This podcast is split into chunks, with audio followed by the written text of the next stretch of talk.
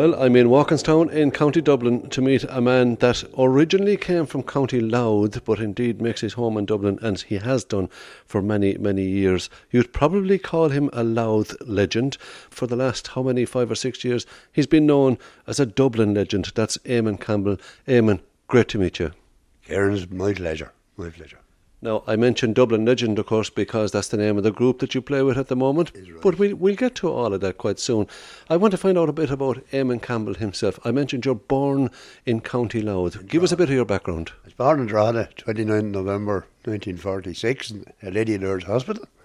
As a little kid, Irish music and all that, and Nation once again, Kenny the Boy from Killane, they were, you know, they were my songs, and I wanted to learn the accordion. But way back then, rock and roll came in. This would have been the early 50s. Of course, RTE had this policy they wouldn't play the devil's music. So the only place you could hear rock and roll was Radio Luxembourg 208. And one night I was having what my man, anti mail automation, used to call me bath, with the old aluminium bath in the house, the water boiling on the, the gas and on the open fire. And on came this record. It was That's All Right, Mama. Elvis Presley, and I thought, Jesus, I never heard anything. I was only about eight, like this in my life. And I remember saying to my mother, I don't want the accordion, I want one of them. one of them was, I found it was a guitar. Of course, I thought it was Elvis playing and singing, you know, with Scotty Moore, I found out years later. So from then on, the accordion went by the wayside, and the ma eventually, when I was about 11, I think she paid two and six a week and she got me a guitar. I don't know much it cost at the time. And I just stuck with it, and there was very few people could play. And for the first couple of years, I just open tuning, and I thought it was great. You know, I doing little little gigs, and uh, then I copped on bit what they call Spanish guitar tuning. So again, I, I had to start from scratch, and. Uh, I was making, I made fairly decent progress just through listening to records and the radio because I'd set up gigging with bands I was able to afford. We was a little record player and records, and then uh, I played with a band called the Delta Boys in Drogheda. Uh, a man called Louis Smith, He was one of the most wonderful musicians I ever encountered on automation. I learned more about chords and that off him. But there was a trumpet player called Sid Kearns, and he was big into the local brass and reed band and they used to run a course in um, music theory. So he got me to do it was a shilling a lesson. Uh, because what was happening was, come September, loads of kids were joining the Brass and Reed band, but it was only somewhere to get off the streets for the winter. They had no interest in playing. So they brought in this thing that you had to do this exam, you had to do this course, do the exam, and if you didn't get no, over 95%, you didn't get an instrument. So I didn't want the brass, but it's the same theory. And then I bought more books on music, you know, the music, and that just kept practicing and practicing. So from those early days, it was the brass band or the brass and reed band in Drogheda that got you inspired to actually go and learn the music. Yeah, yeah. I, then suddenly I could read, you know, and then I joined Dermot O'Brien, that was in the Clubmen, in, uh, which would be leaving in 64. And I joined him, it's funny, I always remember, it was the Friday the 13th of November 1964. And Dermot, you know, uh, he, he was dead 10 years this year, the 22nd. And a few days before he died, I got a taxi from Dublin to Ardee because I said I'd never forgive myself if I didn't say me goodbyes. And uh, we sat in his house in Ardee and uh, great chat, a few tears. And I was I said it to him, you know, Fred the 13th. And and he said to me, you know, Eamon, he said, um, Fred the third is supposed to be very unlucky. I said, I know, you know. He said, wasn't it a very lucky day for the world of music that I gave you the gig? And I thought that was, it was a lovely, great compliment, you know. But he was a fantastic man, there's no doubt about that, Dermot O'Brien. You played with a host of different people, but can I just, just take you back a little, just about your family? Was there music in your family? Were there other members of your family? How did you get that interest? No, uh, there was no music. Unfortunately, my father died. I was born on the 29th November 1946. My father died on the 3rd of March uh, 1949. So it was, it was just me, me ma, and my Auntie May. We lives in 9 William Street, Drogheda. And uh, I don't music, just, I always loved singing and, you know, I don't know what it was. And then you said about learning the instrument, the guitar. You said open tuning as well. Uh, was that? I thought that was a new concept. No, no, this this one that I had, somebody showed me, it was Hawaiian guitar. So the first string was D, B, G, D, uh, G, D. So you hit you have this, and then you put your finger over the fifth fret and you got a the C card. I thought it was great. that was fairly convenient, all right. I thought it was maybe a Campbell open tuning that you were talking about. So you were you were you were inspired then to use the ordinary uh, tuning in guitar. Of course, that would open up a whole new world for you. Ah, yeah. I mean, if I had to, as I say, was back to square one. I was, I came close a couple of times to packing it in, you know, because especially these bar cards, you know, which I found out years later were not. You, you use your thumb. Um, I just persevered and I loved it. And then I started getting gigs and and it was great for pulling boards. There's very few guitar players around the time, but I could do all the Elvis things. You know? so, uh, did you get any formal training on it? Oh no, God, no, no, no, no, not as such. No, no. I went. There was a man, uh, Frank Cassidy. Uh, he he he could play. I went to him for some lessons, you know, but I mean it wasn't formal. You know, it was that was just something I loved. So then you joined Dermot O'Brien, as you said. Was that your first real break in the music business? Oh yeah, now, now I'm a pro, you know. Yeah. So I, I stayed with Dermot. Uh, we, we, the whole band left in '68. It was to do with money and the usual things. So we started a, a band called the Tigermen, which wasn't very successful.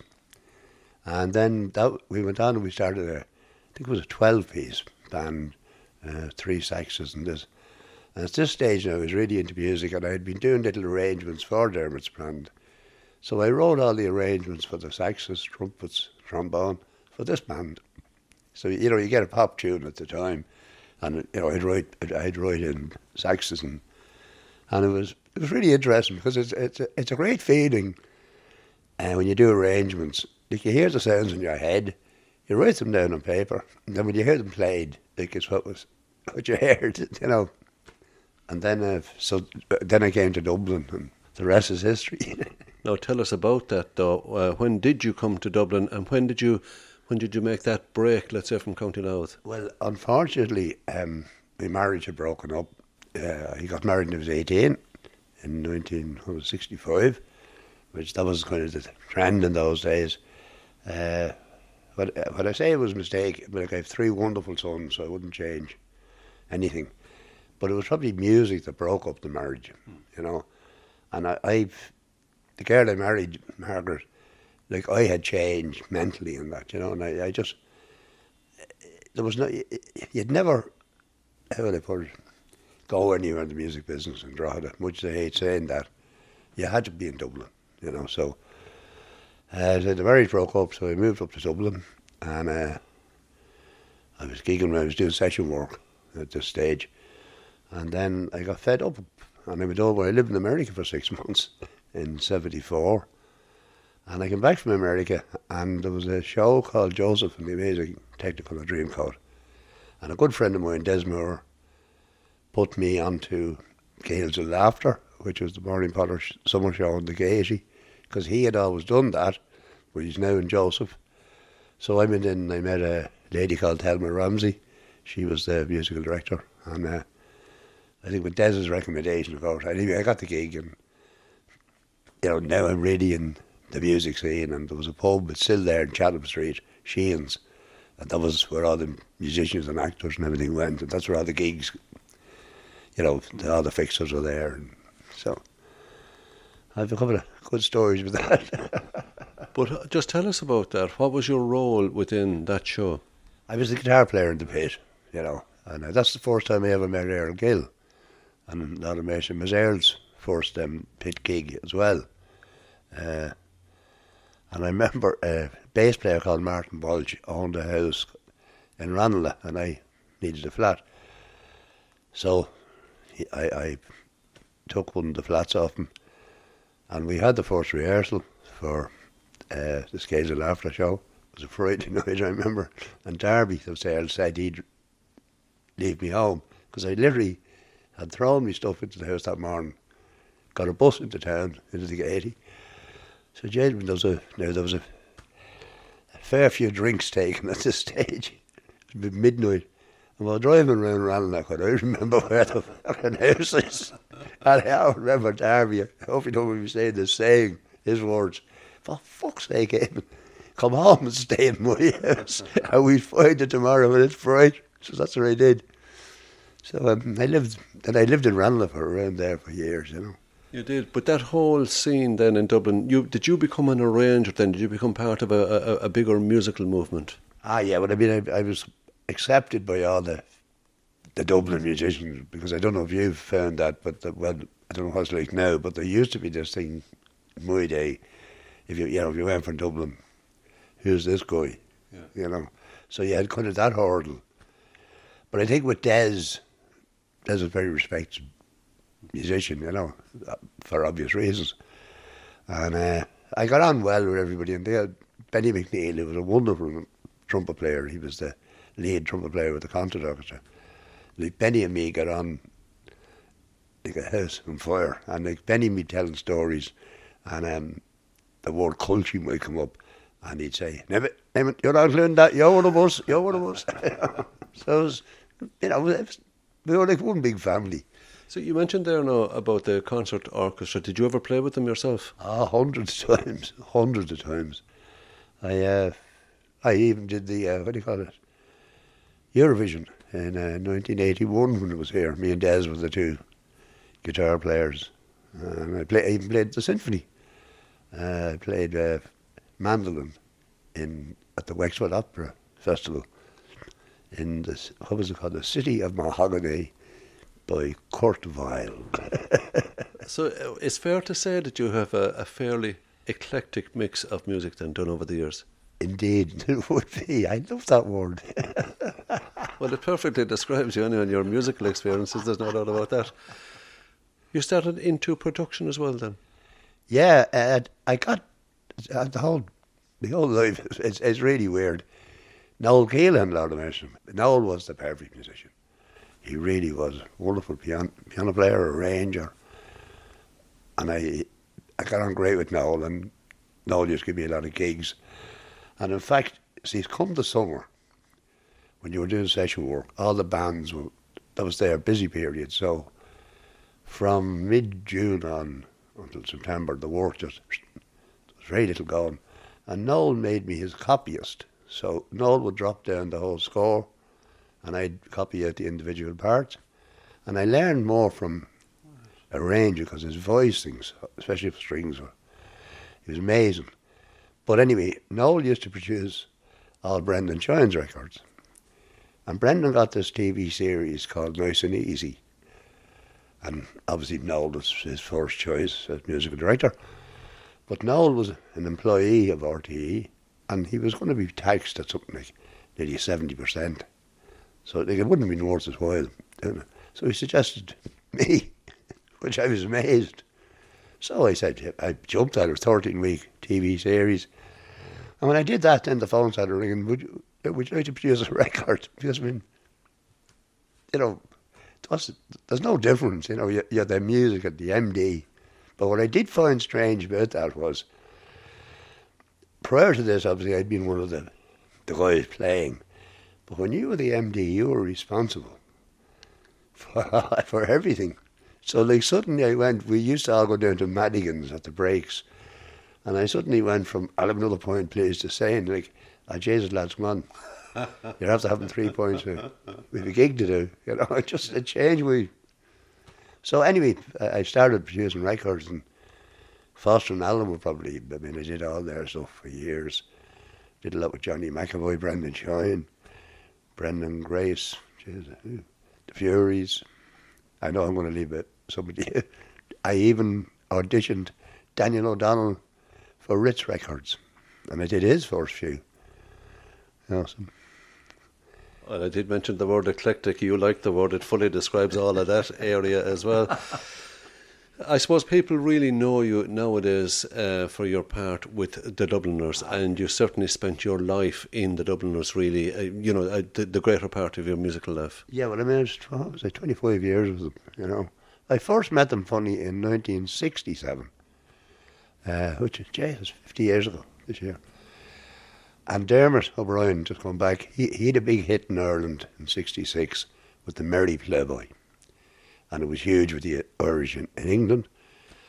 And the Dubliners had been taken over by a guy called Phil Solomons, a very clever man, great businessman. And we were managed by George O'Reilly. So Solomons got in touch with George and suggested that perhaps Dermot O'Brien, the clubmen, would do a concert tour of England, which was unheard of for an Irish band. It was all ballrooms in those days to do a concert tour, and be and the, the lads Ronnie, them they always hated this, being supported by the Dubliners, right. and that's you know okay. The odd gig they went on first, but in general they were actually support. Thing was, Phil Solomons owned Radio Caroline. Would you remember? Did you ever hear Radio Get the Ship? Mm-hmm. So they had recorded an, a, an LP, and there was a song on it called Seven Drunken Nights, and it was played off the air. As I always say, the, their career was launched on, on uh, Radio Caroline. That's what brought them, obviously. But during that concert tour, I mean, we played the Albert Hall. We did all the the big concert halls, the Empire, Liverpool, it was amazing. You know, it was an eye opener.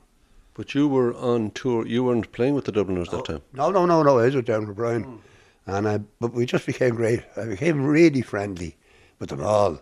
But Ronnie and Luke, and myself and Luke became great drinking partners when I moved to Dublin because he drank in Sheehan's and me and him had been nothing got to do with the Dubliners or music, just gargling and a bit of cracking, you know. No, and uh, socially, of course, you would have been great friends that way. But then that was your earliest meeting with the Dubs. How did you get involved with them musically? Did you join them or did you work with them in studio?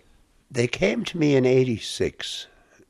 Uh, Ronnie and John said they're going to be 25 years together, and and they wanted to make an LP, and they'd like me to produce it.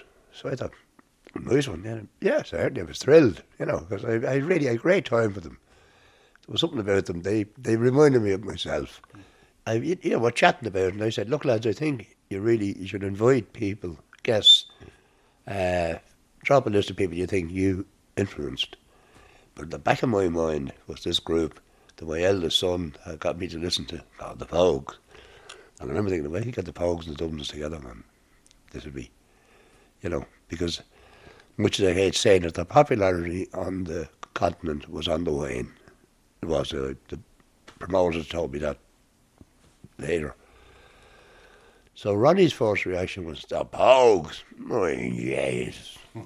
and that's a fact. So that was July. So I said to them, look, we'll have to start recording in September if you want to have this out for 87. So let let me know. So we got guests. In fact, I think Stockton Wing. Is that right? Coonla. Yeah. Is that right? That's it, yeah. Uh, the Fureys, the Pogues, obviously who else was there? Christy Moore. I'm, I'm leaving. I'm going to leave the people now. Let's just say anybody that was involved in the music business that was to the fore were involved in that. that's true. That's true. Um, so anyway, we went over to England, did the Irish Rover with the Pogues, and I can't remember what the, there was a B side, the Mountain Dew, I think, and uh, I remember bringing the the big two inch back because I wanted to mix it in Dublin. And that and I missed the flight purposely because I wanted to, you know, I wanted to have all this having done. And myself and John Shane booked into a, an airport hotel, and we were sharing the room. And I think he he thought I was mad because I'm sitting on the bed bouncing with this. Do you know what I have here? Do you know what I he's, he's looking at me. And the funny thing was the Pogues were managed by, again, Lord of Mercy, he only died there before Christmas, Frank Murray. And when I did Jesus Christ Superstar in the state in Phibsborough, Frank was the stage manager. So, you know, Frank was a dope, he's off Camden Street. And there's Robert McGrattan. They had uh, a record label and the pressing plant and all that. And Frank was married to Robert and Dan's sister. So, small world. That's the full family. But So- did you feel that you had something really, really special? Ah, I knew. I, I I just knew it. This is this is a hit, man. You know. And uh, then Shane heard that they were playing in Munich. The Dubliners were going to their German tour, and I think it was November. They were playing the same venue in Munich on the same night, but the Dubliners were playing upstairs in kind of a small concert hall, and the Pogues were downstairs in a kind of rock, huge pretty place, all standing, and and they weren't on going on until midnight. Now there were two separate gigs, but nothing to do with Shane. But when he had Eamon has to come, so the lads asked, you know, can you come over? So uh, I said, yeah, why not? So I went over for the weekend. Then when I was there, we had a great night with the Pogues. And that's when Barney found out that we had recorded with them because we hadn't told Barney because John and Ronnie did, didn't think Barney would go with us. And uh, I don't think he was too impressed with the Pogues' rendition of, shall we say, Irish traditional music, which to me was a load of bollocks. Anyway, that's what they are there. Um, so, I mean, he, he was such a, he, thought this was freeze up stage, play a fucking punk band, you know. and uh, anyway, they asked me would I stay for the rest of the tour, which I did. And uh, then we came back to Ireland, obviously, and it's Christmas. And suddenly the Late Late Show came up, and uh, I got the phone call, we're on the Late Late. And I suddenly found myself a member of the Dubliners. Honest to God. It was, I've enjoyed it now, yeah, because the studio thing, you know, just to go back to that, like I did that from, what, 74 to 87. It's a totally different, you get great satisfaction, but there's nothing like playing in front of people.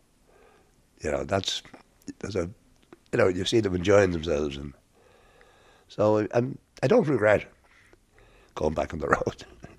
God, you, I thought maybe you'll never get sense, so that's what you're saying to me. well, I never get sense anyway, so what's new? So look at let's just so that was your first involvement, which which happened actually in Germany as it, as it happens. Members of the Dubliners, I'd just be curious. Just give us your own take on. I just want to go through the names. Like, like were you, did you have much to do with Kieran? Did you ever meet him much, Kieran I, Bourke? no, I, I met Kieran. I knew, I knew Kieran through uh, 67, you know.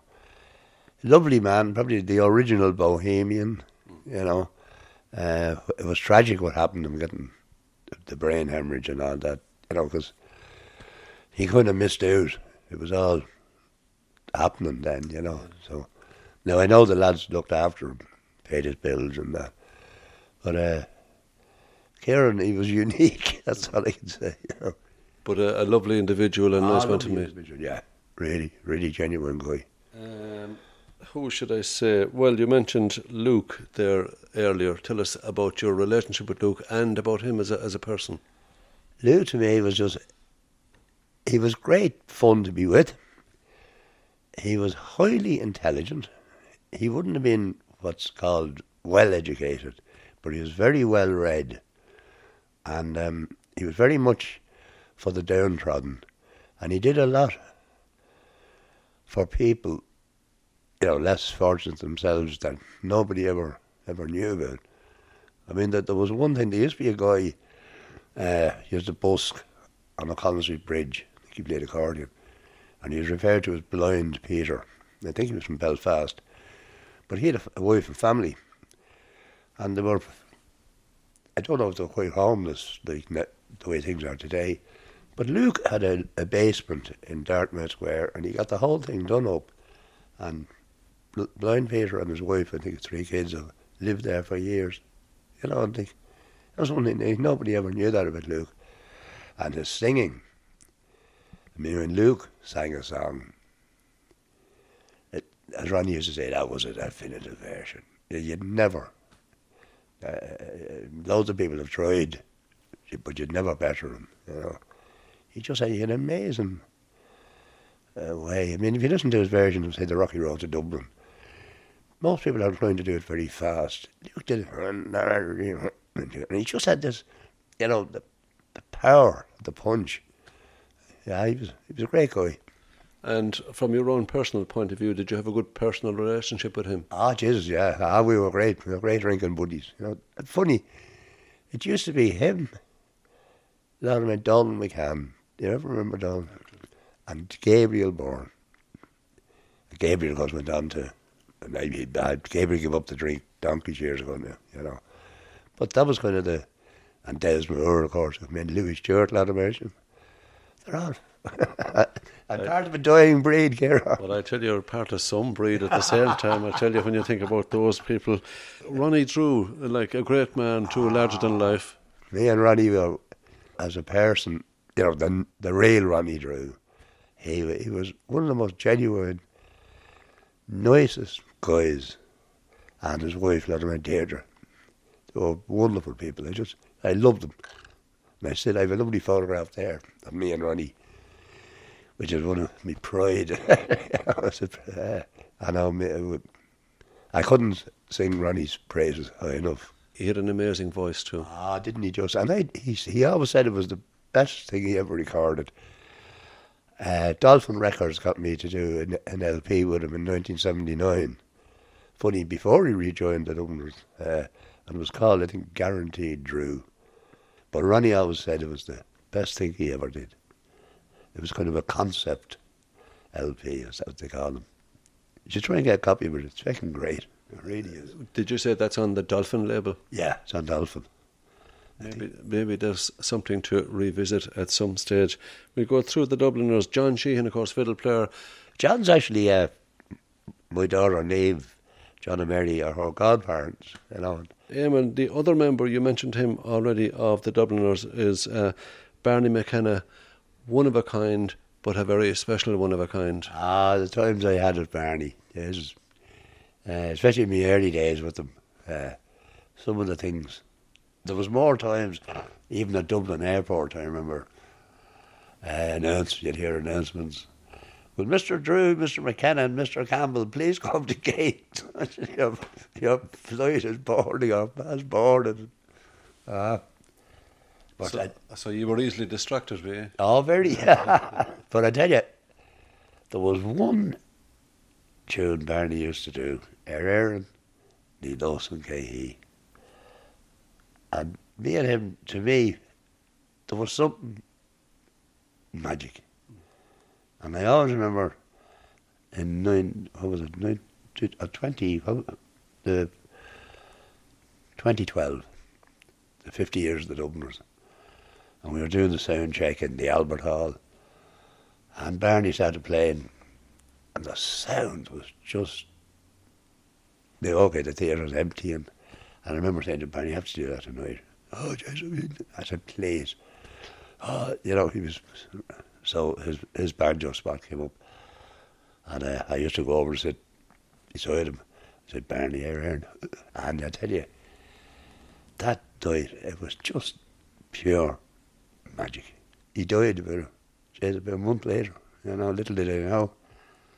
And uh, that, yeah, Barney was Barney, as you say. He would He certainly was, Bernie. He was a brilliant, he was hugely influential, of course, outside of that, with the, the way he played the tenor banjo. People oh, just uh, all over the country developed mean, their music after him. He, he probably brought, brought it to the fore in Irish music, didn't he? No question about it. He was yeah. the father figure of yeah. all of that.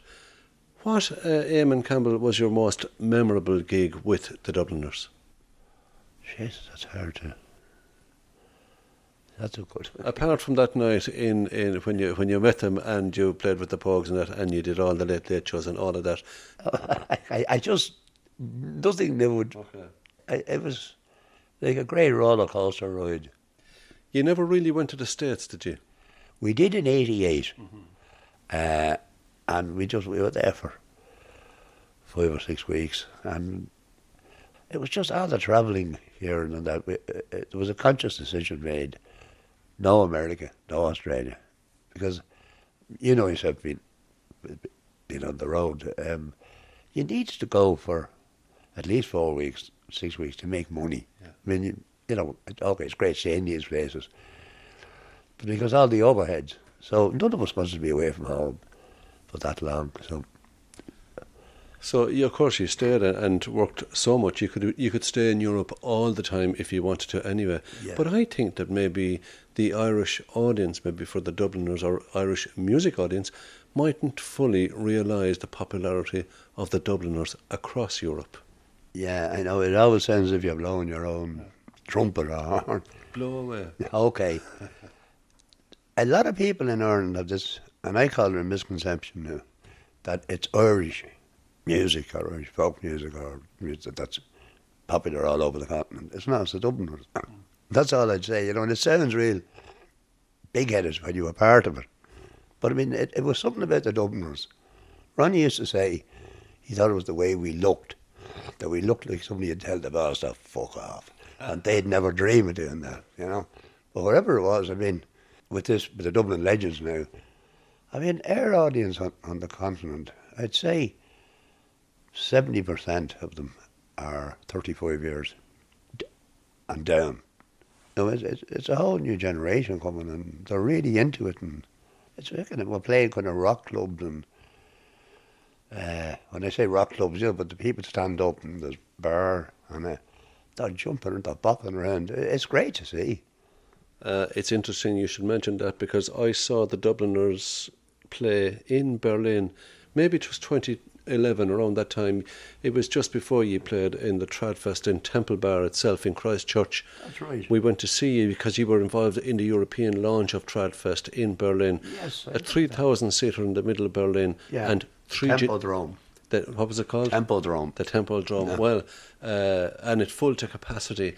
And people came from across Europe actually for that particular gig. Yeah. But I was amazed myself at the younger generation. You had the middle generation, you had an older generation. You Yeah. had three different generations in that audience. That's you know that's it's the amazing thing, you know. And my whole thing when when John Sheahan decided to resign and we said we were going to carry on, I like to think I would have loved to have called the group the Spirit of the Dubliners, but that was another story, because that's I think what we actually are.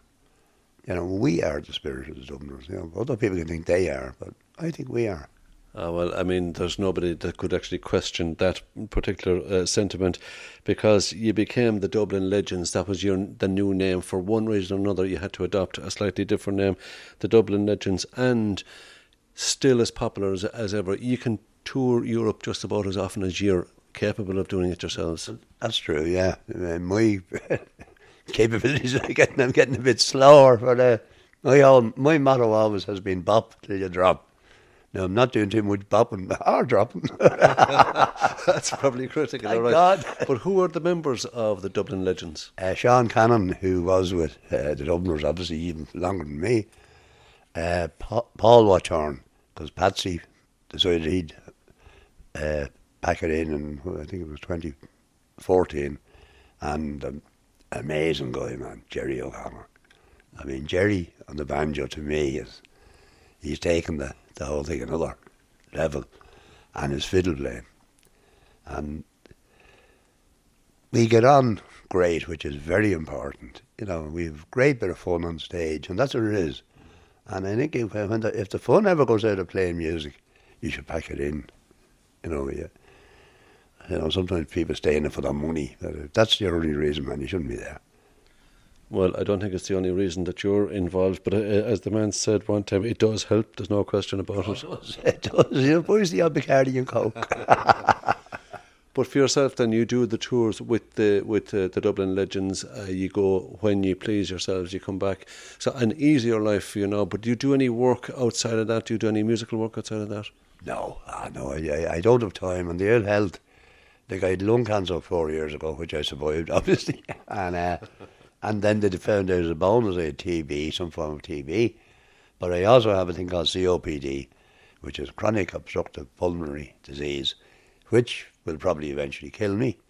Uh, it means your, your lung, well, in my case, my lung, it's all little perforations. And uh, I was 70 there at the end of last year. I have a little scooter, kind of a small wheelchair thing, which is great, gives them great freedom. I tried giving up the cigarettes more times in the last year. I got down to two a day, and I was miserable. Finally, I, I wanted to, I want to actually touch on this before we wrap it up. You mentioned your wife, and you also mentioned kids. Did they ever follow you into the business? No, and I, I, and kind of, I won't say I'm sorry they didn't, because it's, it's a precarious way of life. It if it was tough in my day, boy Jesus, I'd hate me starting out today, because there's so many wonderful musicians, groups out there, and there's not enough gigs.